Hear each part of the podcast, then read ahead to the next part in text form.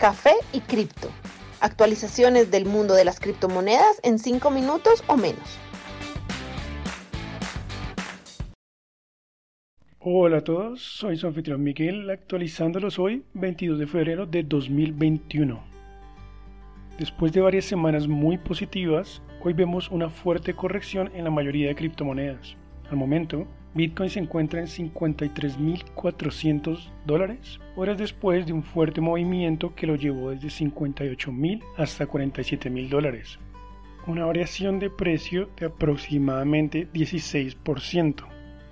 En el momento, esperamos que el valor se pueda mantener por encima de los 50.000.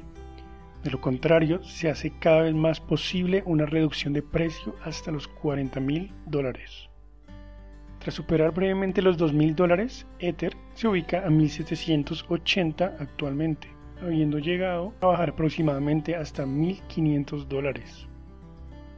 Litecoin se ubica a 205 dólares tras recuperarse de la variación que lo llevó a 150, equivalente a 33% de pérdida en tan solo un día. BNB se transa a 264 dólares, tras el fuerte movimiento hace algunos días alcanzando los 360 dólares. ADA se ubica a 1.07, Link a 31 y DOT a 36. El top 10 presenta pérdidas de aproximadamente 10% en las últimas 24 horas. La firma MicroStrategy se prepara para una compra adicional de 1.03 billones de dólares en Bitcoin. La venta de notas convertibles a una fecha de 15 de febrero de 2027 le permitirá a la firma alcanzar este valor. A grandes rasgos, una nota convertible es cuando una compañía toma un préstamo a una tasa de interés y fecha de pago fija. Esto a cambio de participación en una compañía que se espera que tenga un gran crecimiento. Esta participación se hace efectiva cuando la compañía misma empieza a vender acciones. La totalidad de los ingresos será usada en compra de Bitcoin. El proceso se encuentra actualmente en la fase final.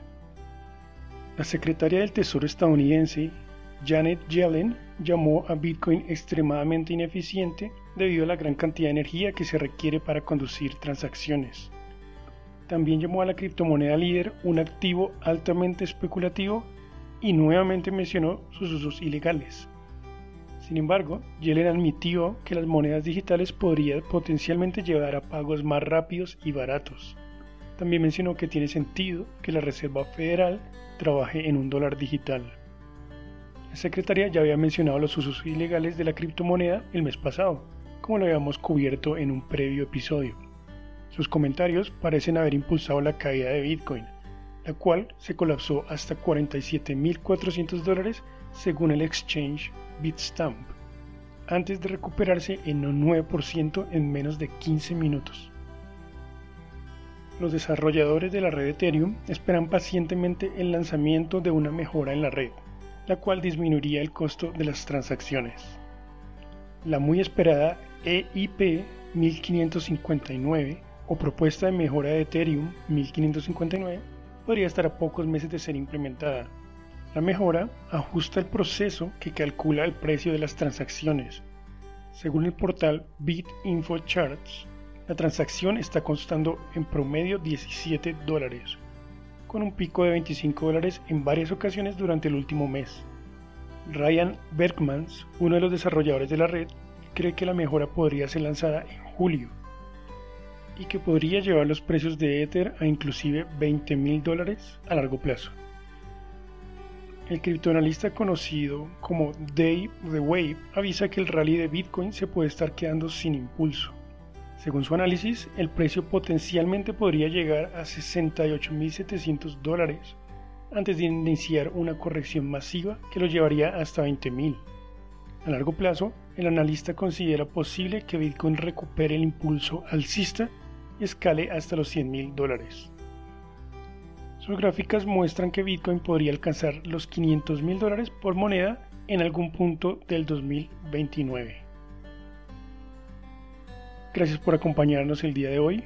No olviden unirse a nuestra comunidad en Twitter en arroba café y cripto, donde compartimos información adicional y donde recibimos sus importantes comentarios respecto al podcast.